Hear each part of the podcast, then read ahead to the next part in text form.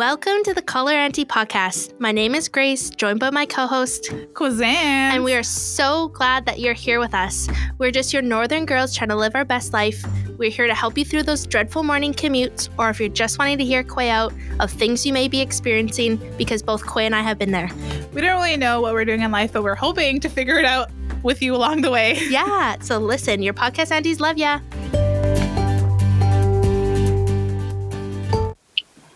Welcome back to the Call Her Auntie podcast. This month, we're honoring our relatives who come from two resilient lineages. And today on the podcast, we have one of my friends, but friends in the Indigenous sense where I know his mom, therefore we're friends. And now he's your friend too, technically. So please welcome our new friend, Justin Holness. Wow, I appreciate that. Yeah, so more background on Justin Jah'kota Holness. He is a 2019 Indigenous Music Award nominee for Best Rap Hip Hop Album of the Year for Woke. His song Woke also hit number one on the Indigenous Music Countdown for August 3rd to 9th, 2019. He made history for being the first Native hip hop artist to drop a verse in the Senate 2016. Justin is also an award winning entrepreneur, receiving the 2018 CBC Trailblazer Award for Tribe Music. He is an award winning youth worker, receiving the Youth Community Service Award from the Committee of Youth Officers Ontario while working at Wa- the Wabano Health, the Wabano Center for Aboriginal Health as an Indigenous Youth Diversion Coordinator. His life purpose is to help young people to find their genius and manifest their dreams through art, music, fashion, and entrepreneurship, something we're totally all about. His music is inspired by the mission to achieve self determination. So, Justin, what else can you tell us about yourself? I'm a son, I'm a brother, I'm a nephew, I'm a human being. That's all. Those are just accolades. I appreciate you reading that. But, uh, you know, I'm really thankful to be on this podcast. I'm thankful to make friends with you both.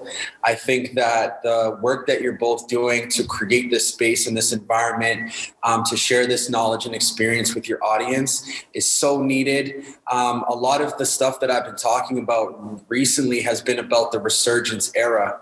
And I think what that means for me is really our indigenous people thriving, rising, and becoming stronger than ever. Our voices are rising up. So to hear you on your podcast, doing the work that you're doing, uh, both as aunties, I think is amazing. You're part of that resurgence era.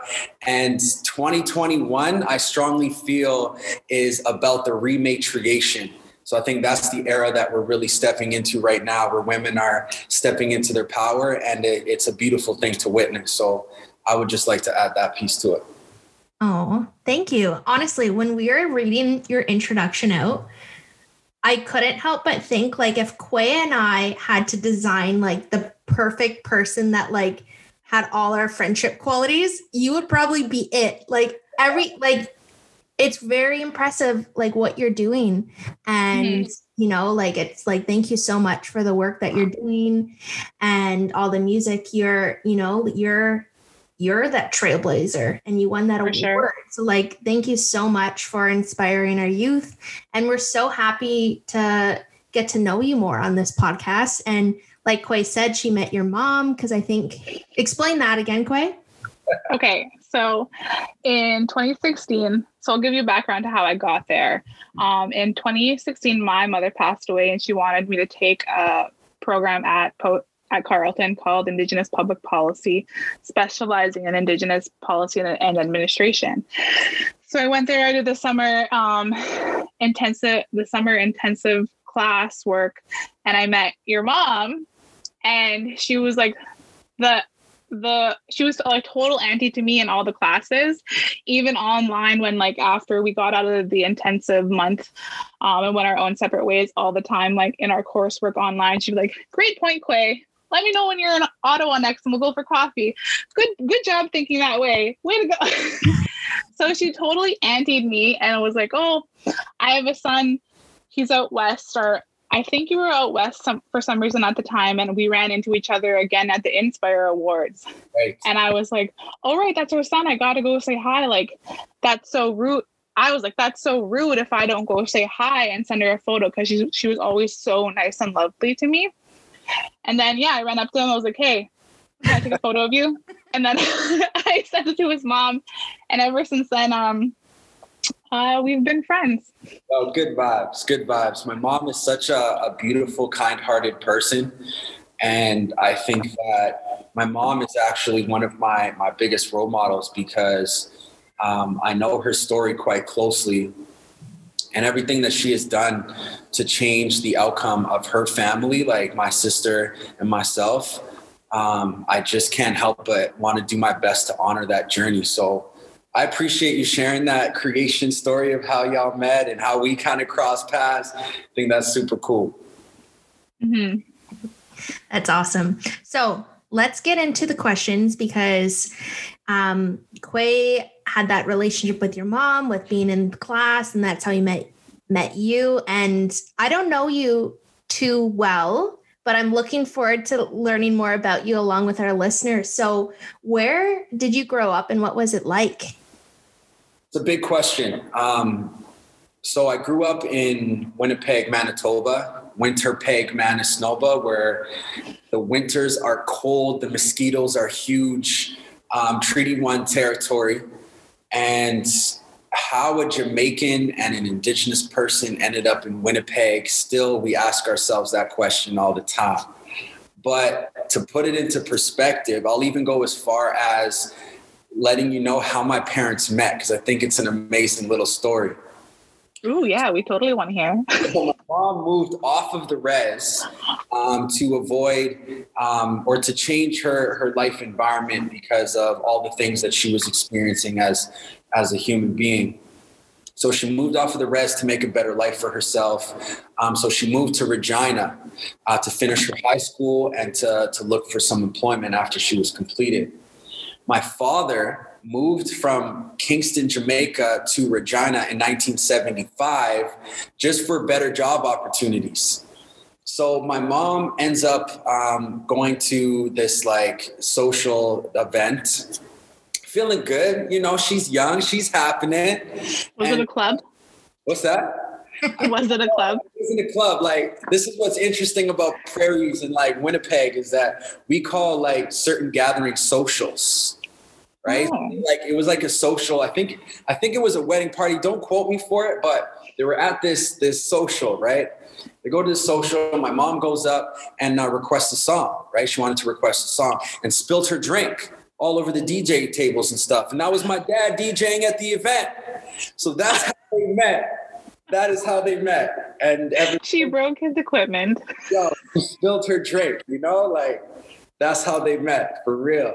That is so cute. Oh, it's cute. So, um, so they met in Regina. They moved to Winnipeg. My dad got uh, a, a, job opportunity. My mom went there. She was able to get a job opportunity. Um, I was born. I'm the first child. My dad has a, a, son from his previous marriage. So I have an older brother. Um, I have a younger sister, uh, Kelsey Kelsey Holness, and uh, she's a she's a beautiful woman herself. She's doing amazing work. But I grew up in Winnipeg. So my father's from Kingston, Jamaica. That's why I don't have any hair and where I get my melanin from.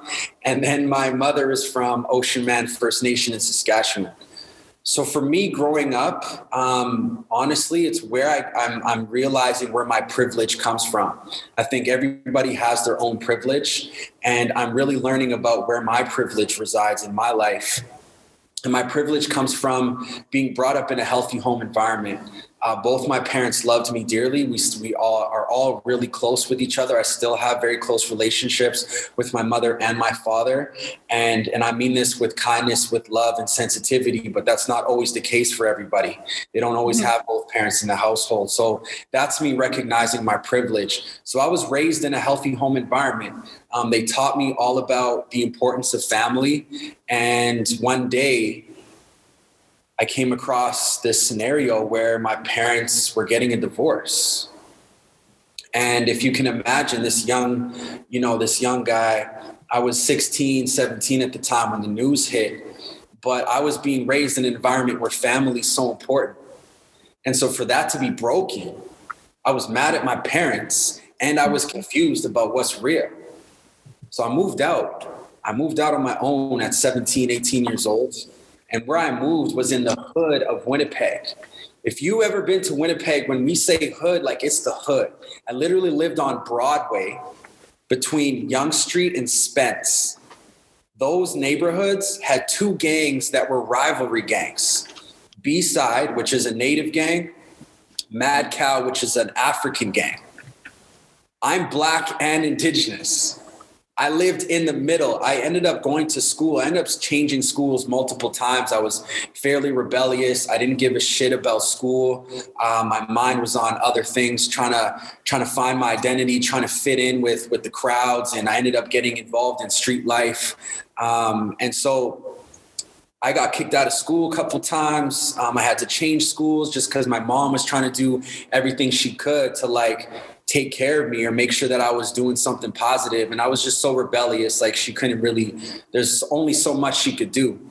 Long story short, I ended up going to um, the University of Winnipeg Collegiate, and that was literally like across. It was one block from from Broadway, so I would walk to and from school.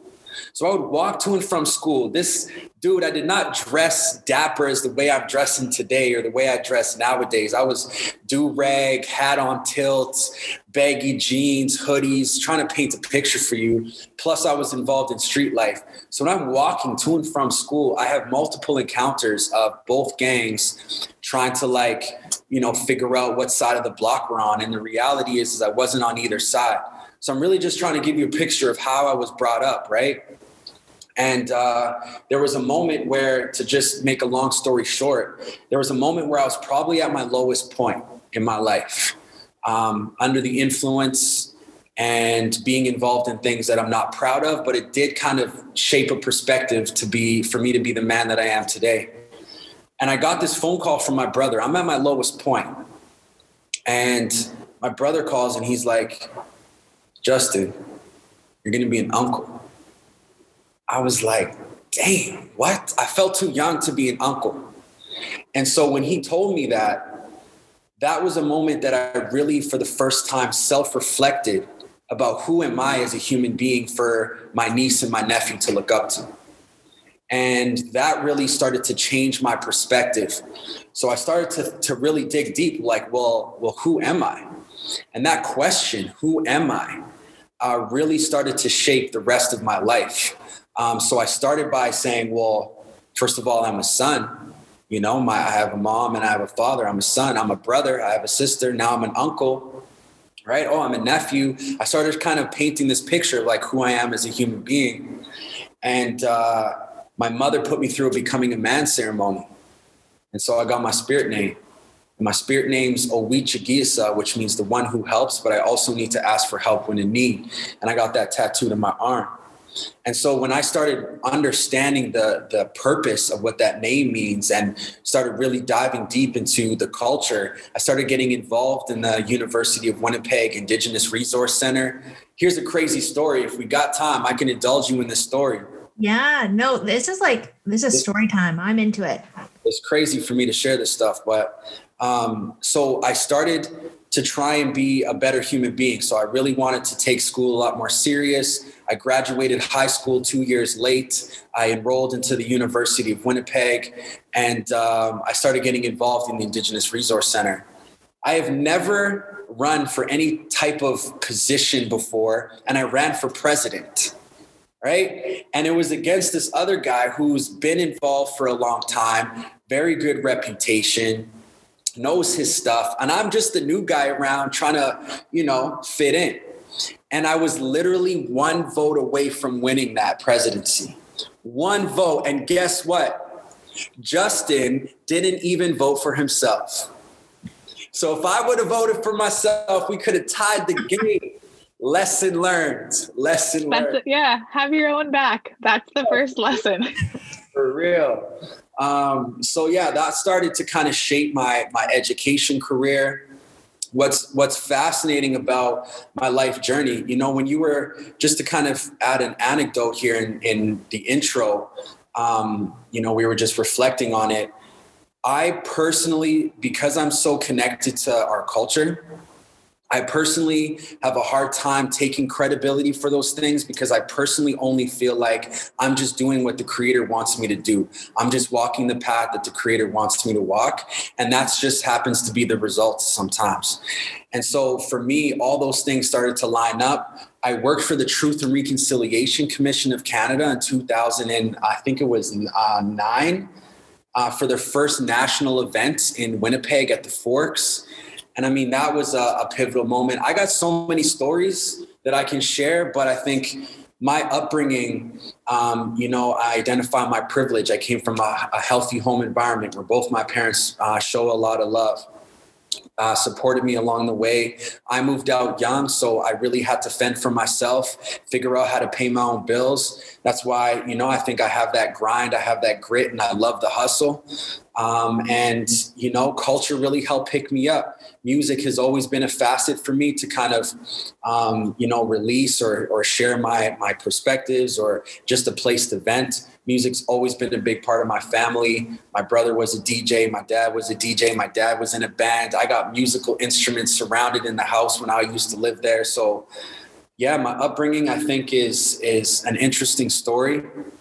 But uh, it got me where I'm here today, and I really have to pay homage to my parents, pay homage to the culture, and that's why I'm so dedicated to our indigeneity because I really feel that it saved my life. Thank you for sharing that, Justin. Um, mm-hmm. I had these questions pop up as you were talking, but you ended up answering them. Um, I think, I think a lot of, you know, like I look back, like my my upbringing. Um, I was raised by a single mom, but my brother went through the same situation as you where my parents were together but he was at that critical age when they're just like in their teenage years right and then you get that anger and i think he went through a lot of the same um, situations that you have like that kind of going um, down that path and i was wondering i'm like because like knowing you now like you've you've overcame that and you're doing so well. And i'm in my head i'm like how did like what clicked? And it was getting that call from your brother right? About you being an uncle. And that's so you know, you know just to if there are any like males or like our listeners it's just so inspiring to hear someone like go through things like that. And um, I just want to say thank you so much for sharing. And we're all so like so many of us are like you're Jamaican and indigenous and I'm indigenous and European. Like we're all living in these like two different worlds sometimes. And a lot of it is like we we're we are figuring out who we are along the way. And it, it's yeah. So thank you so much. Respect. I appreciate that. Just to add to what you're saying, we're all figuring out who we are. So is the universe the universe is constantly learning itself. Mm-hmm. I think we are a reflection of the universe. So that's an ongoing journey. Um, and that was one of the teachings my mom always taught me is that, you know, you're going to spend the rest of your life being the best version of yourself. That's, that's the best path that you can take. Um, so shout out to Cleo Big Eagle once again. yeah. One I want to say, oh, sorry, Grace, go ahead. Yeah, it's just one thing. I remember last year a friend told me, um, and it kind of goes to like figuring yourself out, but like we're all on this journey and healing. If it's like healing ourselves, like, you know, I've gone through like my parents being divorced, and I was so young when it happened that I, I wasn't too affected by it. But just recently, my mom sent me these USB. She got all of our family videos onto USBs that were on VHS and it was they're so beautiful. But I look back and like I went through a phase where I was super angry too. I'm like, why was this? And then looking at these videos recently, I'm like, it was so beautiful. It was a perfect family. And there's me being a baby. And I'm like, how how could anyone do like break up that, you know? And in my case, like there was drugs and alcohol involved and there's you know which is a common occurrence for our family um our indigenous families. So um so yeah i heard you know healing isn't a destination it's a journey. So we're all like like you said we're all just figuring ourselves out along the way and it's you know. Exactly that. So Koi, what were you going to say? I wanted to say Miigwech Owagiasa for sharing that how how you got your name and how it came later in life because I was really lucky enough too to come from a privileged home of two families who were really strong in their culture. So I had my name all my life. But like a lot of our other youth and even our young people and adults, they don't have their name and they're like kind of ashamed of it. But I want to say, like, you got it later in life. It's okay to get it later in life. It's, but it's really that like, because what I, what I was had taken from it was when you're like some of our youth are like lost and confused but they don't know that like they still have a responsibility like as an uncle or like as a nephew or as something you're still you have a responsibility and a purpose here and i think like that's so important to share and i'm so glad you shared that with us too and like how you got your name I love that. so miigwech for that I love that. Can I respond a little bit to that? I think uh, one of the important things that I've realized lately, um, without name dropping, just due to confidentiality, you know, there's there's a lot of young people out there dealing with with suicidal thoughts. There's a lot of young people who are in broken home environments, group homes, uh, adopted. Um, they've never been raised by their biological family, and those young people they feel lost the most. And one of the teachings I've received recently is that just as a friendly reminder, our Mother Earth is our home. If you're wondering where are you from, you are from Mother Earth. If you're Mhm. wondering who are your relatives, who are your family, the water is your family. The trees is your family, the animals are your family. And so you're never really alone. And so I think I have to also pay homage to the culture for all of the teachings because our culture reminds us of our relationship to the land. And the land is so vital for our survival. And so mm-hmm. talking about feeling ashamed, I think that's what's that's that's an intergenerational impact of residential school. They literally removed the pride of being who we are. And so that's what I feel a big part of my mission is, is to re-instill a sense of pride in who we are as indigenous people and just remembering your relationship to the land, remembering the moon's your relative, the sun's your relative, the earth is your mother. It can give you some sense of peace in a way to kind of continue on your journey. So just something to reflect on, you know?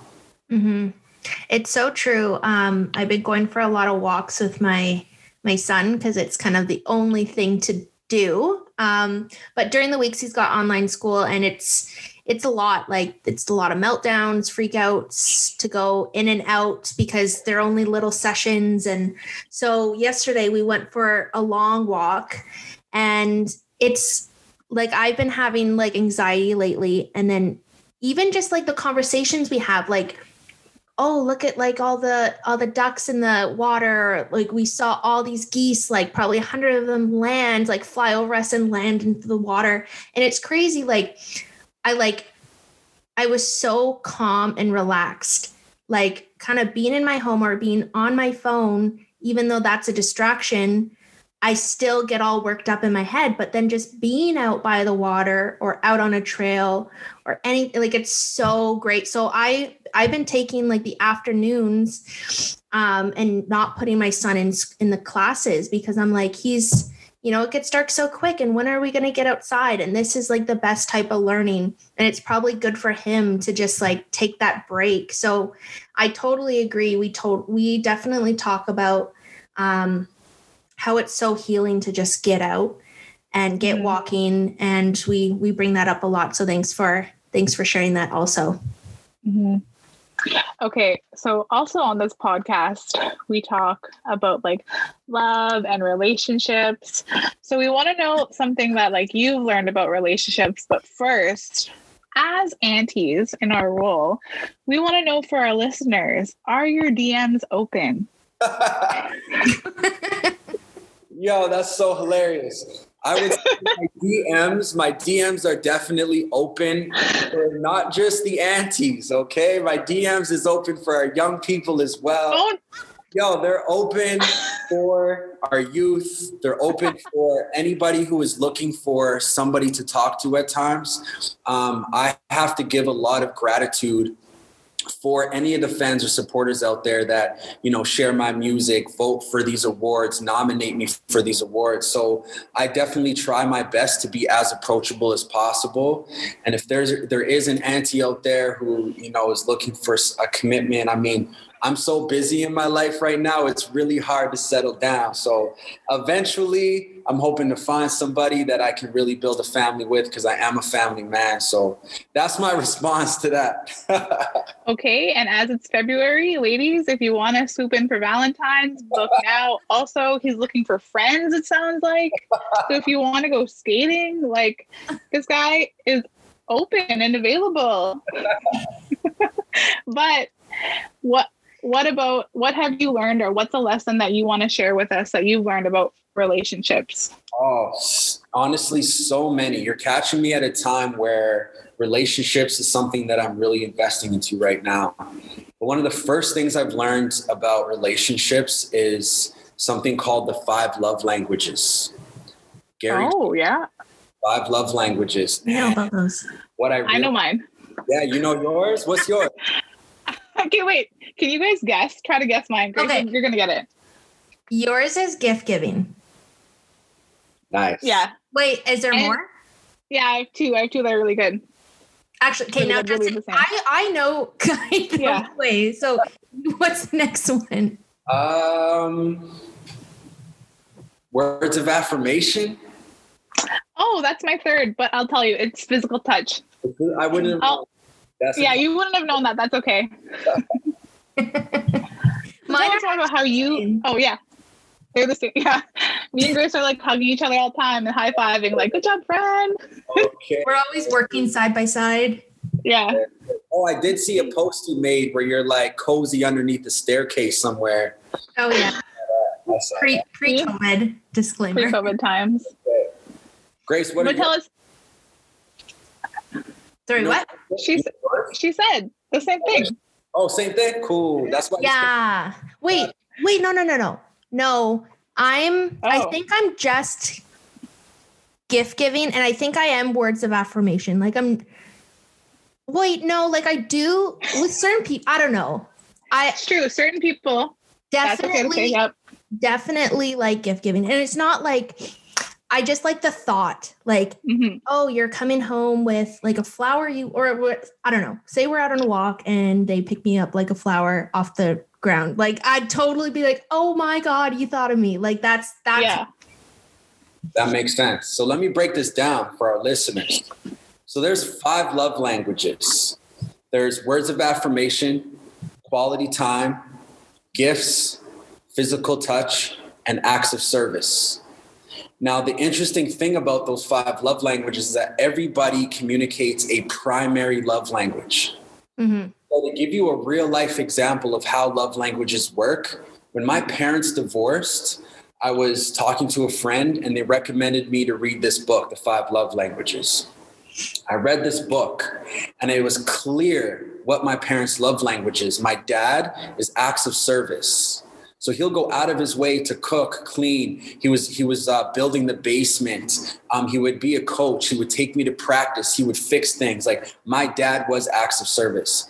Um, my mother, on the other hand, is a loving, caring human being. I mean, Quay, you experienced this. She's constantly sharing words of affirmation, right? So she's words of affirmation, and she actually tied with physical touch. So she likes the hugs, the kisses, whatever, right? So the thing is, my dad, um, his upbringing is completely different, where his mother didn't do a lot of those things. So acts of service is his way of showing his love. And so he won't necessarily say he loves you. He won't necessarily hug you, you know, hold hands, whatever, cuddle you up, but he will go out of his way to help you out. And mm-hmm. so the the challenge here, the reason I'm giving you this as a real example, is that the challenge is that because each person has a primary love language, what yeah. ends up happening is they communicate their primary to that partner. And if their partner mm-hmm. is not that that love language, their love tank, quote unquote, what Gary Chapman calls it, remains empty. So you have to be mindful and have enough awareness to identify, okay, this is my love language, but what's my partner's love language? And make sure that you're communicating your partner's love language. My Mhm. parents divorced because they did not communicate their love language and their lives just went separate ways. And at times things can get really detrimental and, it, and really unhealthy. So being able to know love languages changed my whole insight and perspective on relationships, how to navigate them, how they work, why they may not work, why you might get in an mm-hmm. argument, how can you feel fussy, why are you frustrated? Yeah. It's a moment to self-reflect, be like, have I communicated my partner's love language in the last little while? So that's the first one. That's the first thing that I really learned that was like life-changing for me. So for our aunties I out love there, what tanks. is your love language? My love language is quality time. Oh, yeah, that's a good one. time. We don't need to say nothing. We need to be together in the same space. And I think that's why I'm like a, I'm a hopeless romantic. Like I really like romance. I like to take you out. I'm gonna I'm gonna do all the chivalry things. I'm gonna open the door. I'm gonna romance you. I'm gonna make you blush because I want you to know that you have my under, undivided attention because I'm really Yeah. just showing my love language to you the most. Yeah. This is really good. This is really good. So, any of the aunties or nieces out there that are trying to slide into your DMs, just hang out all the time, sleep, shack up real quick, right the first night, start spending quality time, and that's how that's how you're gonna make it work with him. That's Would good you- medicine. That's good medicine. Would you guys ever do like um like the horoscopes with like past relationships? Okay, maybe I would. Clay has, but Justin, have you ever done Me- like horoscopes? Yeah, I'm into it. And I believe it for the science. So I really strongly believe that the planets, for example, the sun and the moon, is at perfect distance for all life to exist on Mother Earth. That is a fact. If the moon was a little bit further, we would burn up because the sun is too close. If the sun is too far, we would freeze up. So I think that depending when you were born and where you were born, the way that the planets are aligned, they Mhm. definitely influence your character. That Yeah. nurture nature factor. So I do think that horoscopes play a role if they're accurate when it comes to relationships. So definitely that's part Yeah. of the conversations when it gets a little bit more serious. Maybe not right off the bat, but Okay. when the ship unfolds, where we get there, we, we have that conversation. I have a funny story. So, um, in a past relationship, I looked up my horoscope compatibility with a with my ex boyfriend, and I always get mixed up with Libra and Virgo, like for what I am. So I'm the end of September. So I looked up. So I'm a Libra, but I looked up Virgo and then whatever his his sign was, and it was like, oh yeah, like the girl is definitely creative, and I'm like, I'm not that creative. So I was like, okay, yeah, oh, I can be creative. And then it was saying like we were super good together. And then probably like a couple hours went by and I'm like, wait, but I'm not a Virgo. And I looked up like the same like Libra and then his sign, and it was like we were not a match. Oh, wow. Dang. When I think I have a story too. When I think of love languages, now I think back to all my ex partners, and they were all quality time. But in my mind, the whole time, the whole relationships, I was like, "Can you leave me the fuck alone and just buy me a little gift, buy me a French fry one time?" right. Exactly. that's how our tanks. We weren't filling each other's tanks. Facts. Facts. And I Mhm. think I think quality time, there's like it's hard because you spend time together. So regardless, it's good. Like I'm cool. We yeah, we may not be necessarily in balance, but we hanging out. So in a way I'm good. But I think there's there's relationships take work. They really do. And that work Yeah. it, it- actually that's a wrong word to use because it shouldn't be work it should be desire i desire to make my partner happy it shouldn't necessarily feel like work it's like i love my partner and i want to make sure she's happy so i'm going to do what's necessary so that we can maintain balance you know Me and Quay agreed like a bit too hard on, yeah, it takes a lot of work. Like, oh Like, yeah. oh yeah, so much work. But it is like hey they shouldn't feel like work though they really Too shouldn't work. you know? too much work. But it's true about you want the desire to make them happy and fill their tank, Yeah. their love tank. Yeah.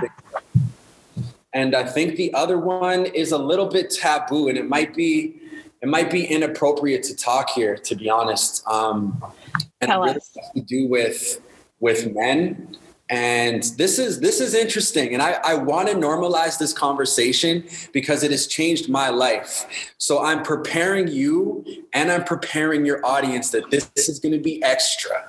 Oh, okay. Oh dear. I'm gonna try, I'm gonna try and be as uh, as like respectful as possible here. Okay, just in the words that I'm using. Okay. So I believe that we are creation and creation is you. Those are two of the same thing, right? You are made up of the universe. We are part of creation. Mhm. Creation gave us that gift. We are nature. Nature is you. We're not separate to that. We are we are from nature. We are part of nature. We depend on it. We, we need to coexist. So that's a little context. So for men, we carry what I call our, our life force.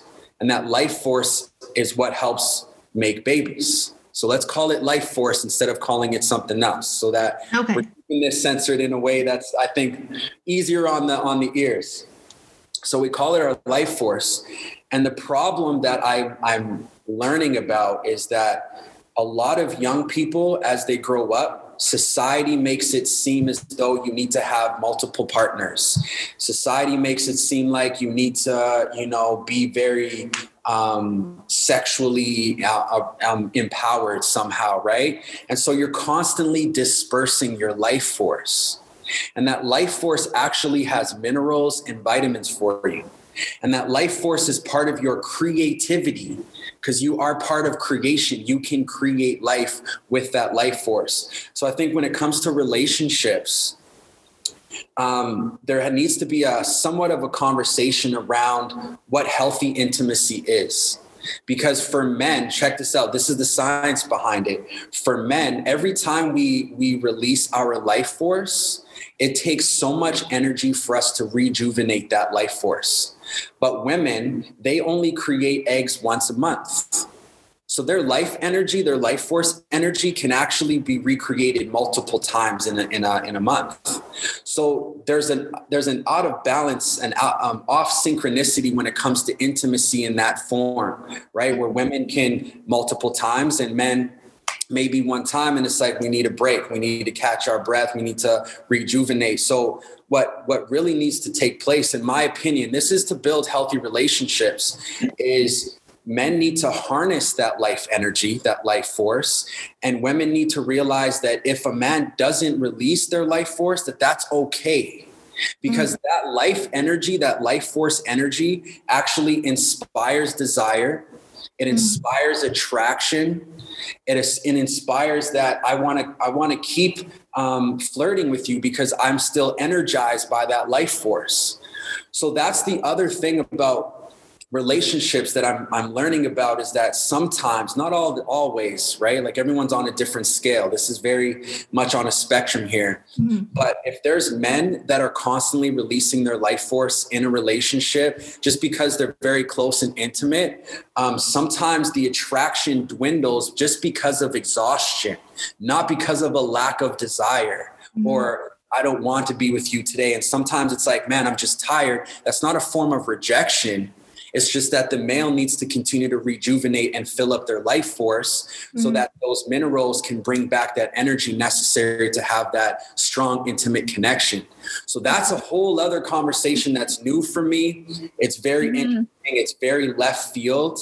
And Mhm. there's a lot of science to back up what I'm saying. There's there's a lot of information that's starting to come about to really talk about that. And and I've I've practiced it personally. So I know the value of harnessing my light my my life force energy and how I'm constantly wanting to make my partner happy. Like it's it's an inspiration. It's uh Mhm. like I, I really feel a sense of fulfillment to want to be next to my partner hold her hand or cuddle her when she needs cuddling. Like if i'm tired those things are harder to do you know what I'm saying? so this is like Yeah. this is such a fascinating you know discovery or conversation about the true effects of that life force energy because it's meant to create Mhm. Mhm. supposed to channel that creation life force into the things that are important in your life Mhm. career art music fashion whatever you want to do we have to channel those energies so i'll leave it Right. At leave it at. I like that. No, like honoring the act of intimacy is really is really good. But I also like it also brings to um I think something that a lot of people don't do is communicating about being physically intimate. And I Mm. think people have to start even like normalize what you're saying about like honoring that act, but also like talking about what their expectations are, what their limitations are, what they're comfortable with and uncomfortable with. I think people get into relationships and they don't necessarily talk about it or open up about it. But um one one lesson my mom taught me or said to me when I started dating was and I'm just going to be a little vulgar about it because this is how she told me. She said, if you're going to put his dick in your mouth, you have to talk about your expectations. Real talk, though. Real talk. But it's true. Very true, though. Those expectations, like, what do like? Where are you trying to go with this? You know what I mean? And Mhm. and I think that's that's the the real main thing here is about honoring each other, right? Honoring each other's Right. bodies, honoring each other's life cycles because women have a life cycle every month. Men also have a life cycle too. So we got to be able to be in touch with those things to have a healthy relationship. We're talking about healthy relationship. Um, I think elements or aspects. You know what I mean? Mhm. Yeah. Yeah. I think that's that's a very like I never thought of it that way. And I think it's very good for like any male listeners to feel empowered in that sense, you know? Like there was always that female empowerment that Mhm. you know that we create something and like just Mm. how we get our moon time each month and that the whole process throughout that whole month of preparing for a potential life is is huge and i never thought of it the way that you explained it so like thank you for sharing that perspective because i i've never thought of it that way before I want to add one thing to it. I'm very, I'm very, uh, I'm very pro female. I'm very, uh, you know, rematriation because I've been, I had, I have three grandmothers. You know, we didn't really talk much about that, but I was raised with three grandmothers. My one grandmother, Laura Big Eagle, reestablished Ocean Man in 1990. So when we talk about land back, my grandmother did that, and so I take pride in that. And so one of the things I, I wanna, I want our male listeners to really take in is that when you break down the genetic makeup of human beings, women have two X chromosomes. Two X. Men have one Y and one X. So we need to honor our sacred feminine that men have within ourselves. So just because you're genetically made up, um, you know, I'm really starting to question gender these days too. But you know, you you gender yourself as a male, but you also carry that sacred feminine within you. Mhm. Women not. They have two X chromosomes. Mhm. So I think that's what's so fascinating about you know this information about the necessity and the importance of honoring and respecting our women. Like it Mhm. Needed, and men need to really understand the value and the importance of that. You carry that female energy within your genetic makeup. So you denying the femininity or denying women or disrespecting women, you're disrespecting yourself. Mhm. Mhm. For sure. And even thinking about You know? gender roles too, they're all colonial. Mm. So we have to when we re when we have this whole revolution that's coming, I think we need to remember that as well. And that'll help up because you know how there's like all these women supports and stuff out there, but also like men, you're you're needed and you're here too. I don't okay, wait, I lost my train of thought there, but. I agree with you. Good Yeah. job. Yeah, no doubt.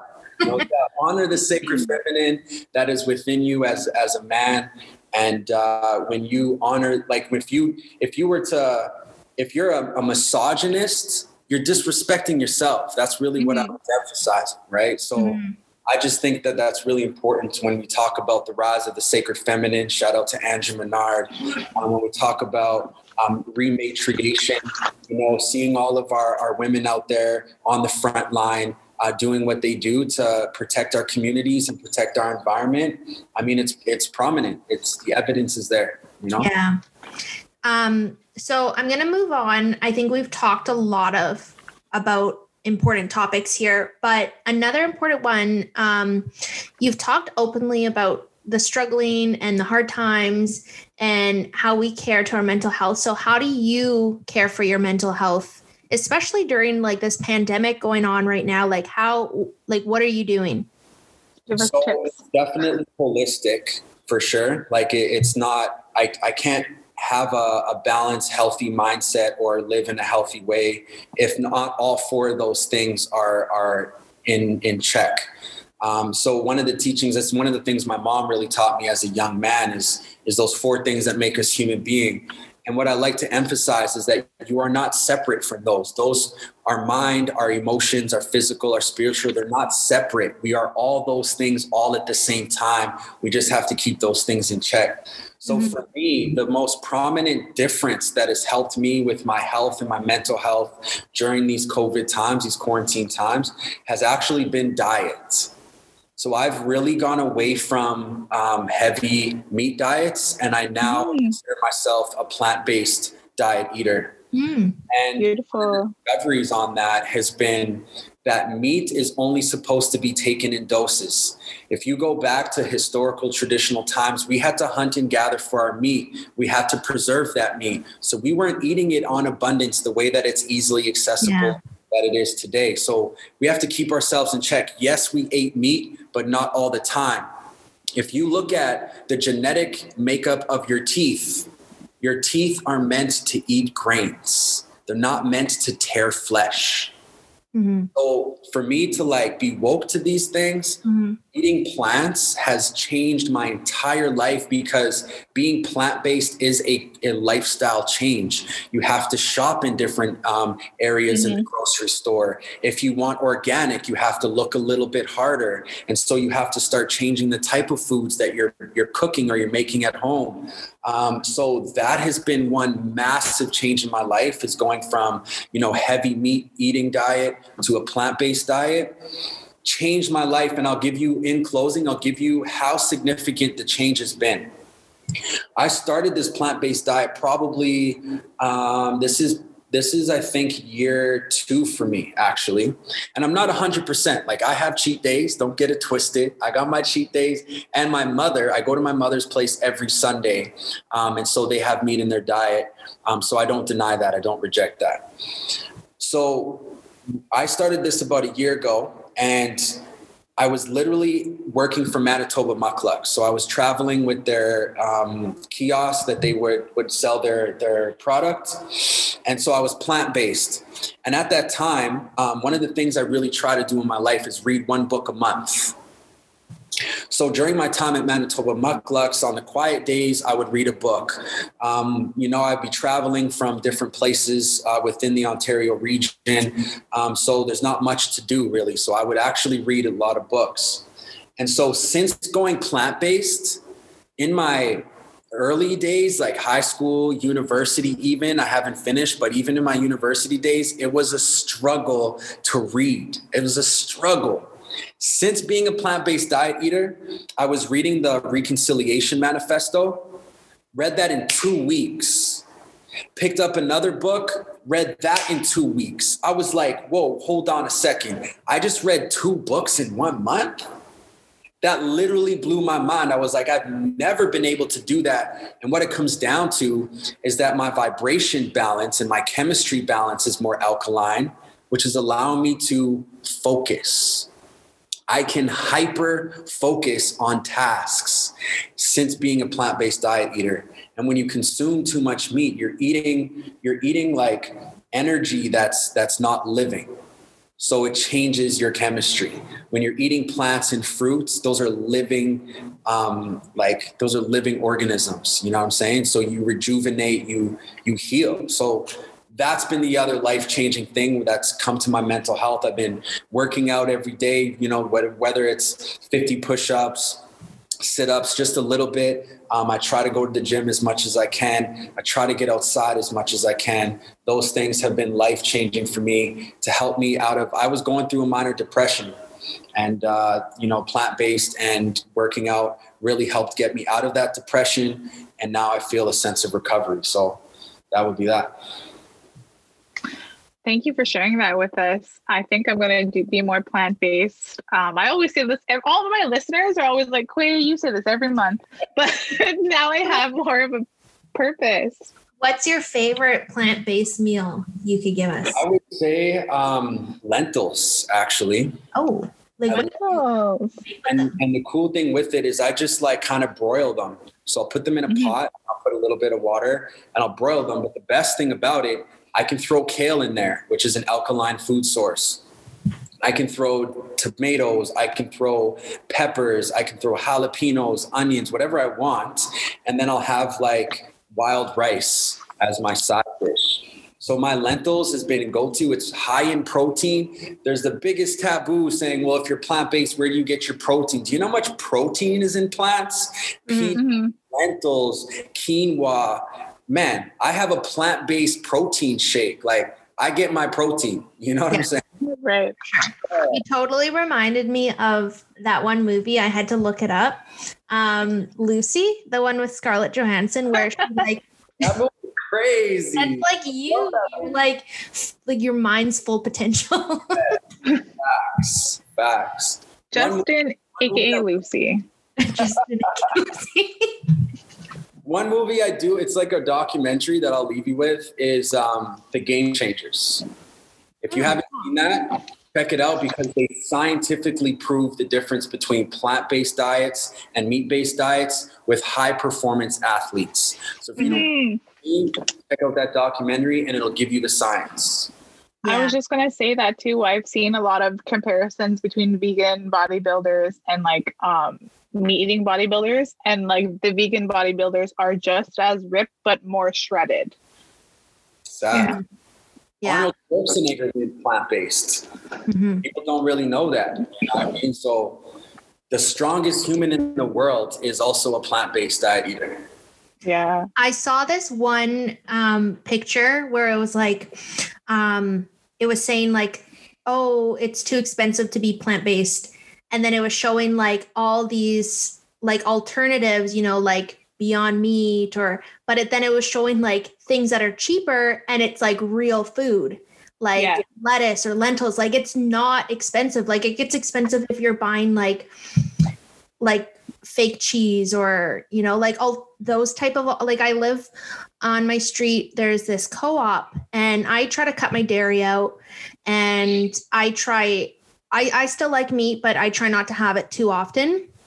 So there's all these like different alternatives there. Yeah. And it like I buy like three things and it could be like $30. And I'm like, I can't do my full grocery shopping here, but it's because I'm buying like, I think I got like yeah. this in queso and that was like 13 bucks or like things, I don't know, things like that. But I'm like, if you just really stick to your, your veggies and you keep things simple, because the mm-hmm. thing with like the Beyond Meat, I'm like for it, but I'm also like, what what's in it? Like yeah it's all these like fillers and things like that so if you just try to eat more simple and real foods it's really not it's just adjusting to it but it's it, it doesn't mm-hmm. have to be expensive absolutely it's really environment mm-hmm.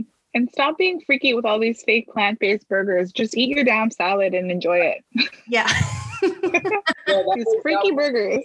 Freaky it, burgers. Yo, it took time for me to transition to be plant based. Like, right. Like about two, three weeks for your palate to change, like for real.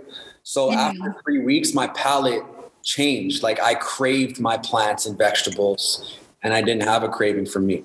Did you feel like you were kind of going through like withdrawals, like oh yeah, separating from that? there definitely is is cravings i would call it right? Like you're like oh those chicken wings would be so lit right now. Or you're like yo a pizza would be blessed right now right? Yeah. Um, but you just have to be disciplined and again it's about i think both of you ladies said it it's about honoring yourself honoring your mm-hmm. human being right honoring this physical form and knowing that you want it to last Yeah. Like we, could, Mhm. we could eat like shit right now if we wanted to, but we're not going to last for the long run. And Yeah. when you get to that that end of the game, like it's not easy. It's hard. Like you're sore. You know what I mean? You got arthritis, whatever the case is. So if you want to last and be healthy, and still run around and do those things, you got to take care of your physical body for sure. Yeah. But it's okay to have McDonald's every once in a It's okay. Honestly, we got to be careful because we have to also be careful about how we vote with our dollar. When we Yeah. go to those Oh. yes, Yeah. I agree so oh, much. got to be careful. I I hate Chick-fil-A because they I think they're I think they've stopped doing it, but I don't know where their new fiscal year starts. But they have, have a historical so everyone I've gone to Chick-fil-A a couple times because I think they're in a new fiscal, but in their previous money, they're they would give some of their revenue to camps that still supported and tried to convert gay and lesbian people to not be themselves. And I'm like, I am not putting my money to that by Yeah. buying this. Oh my God. Mhm. Yeah. So just be careful. Like McDonald's is definitely has childhood sentimental value there. You know what I'm saying? Yeah. We're brought up in it, but we have to also look far enough at the corporation itself. And what do Mhm. you not see is the Yeah. most concerning part about it. Yeah. That's so true. I know it's it's hard to be in Quay knows like it's hard to be a woman sometimes. Like I was super strict with my like lifestyle change of like oatmeal every morning, smoothies, like salmon for and quinoa for dinner and I was like so good.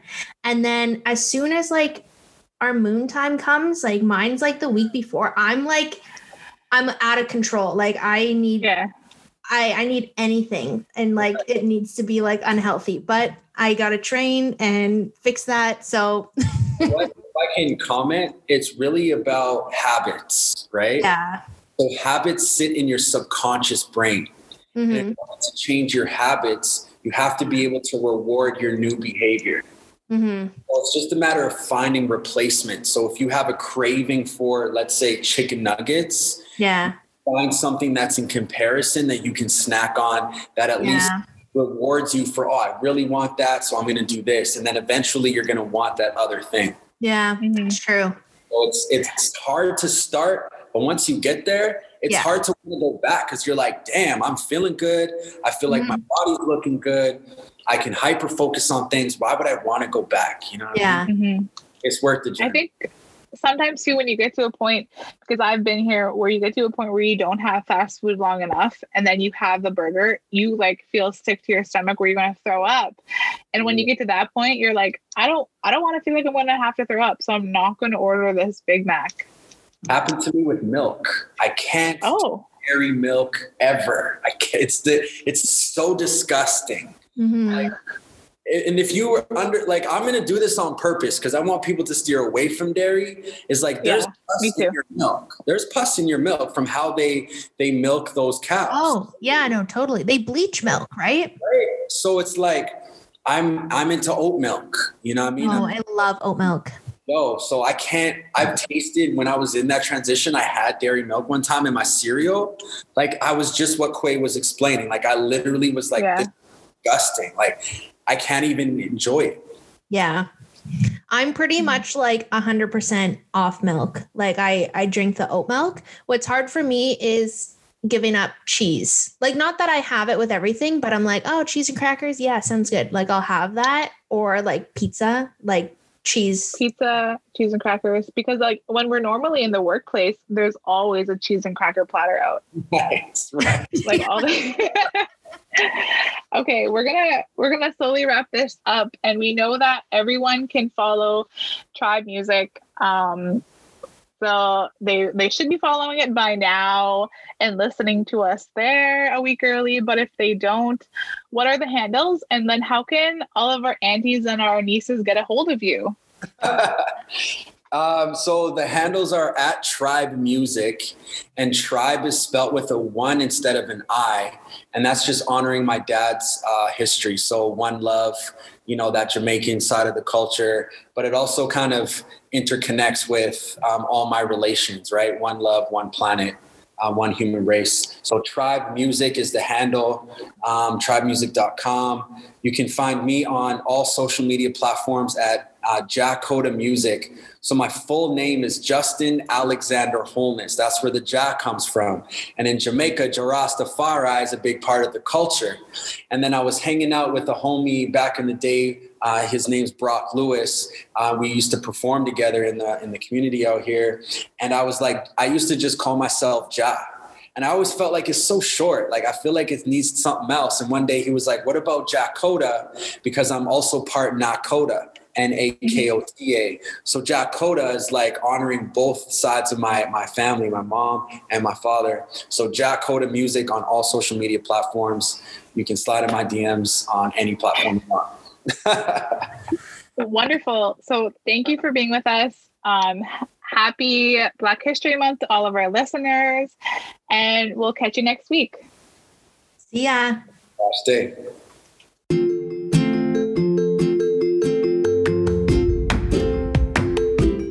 So, your podcast Andes know that life can be tough.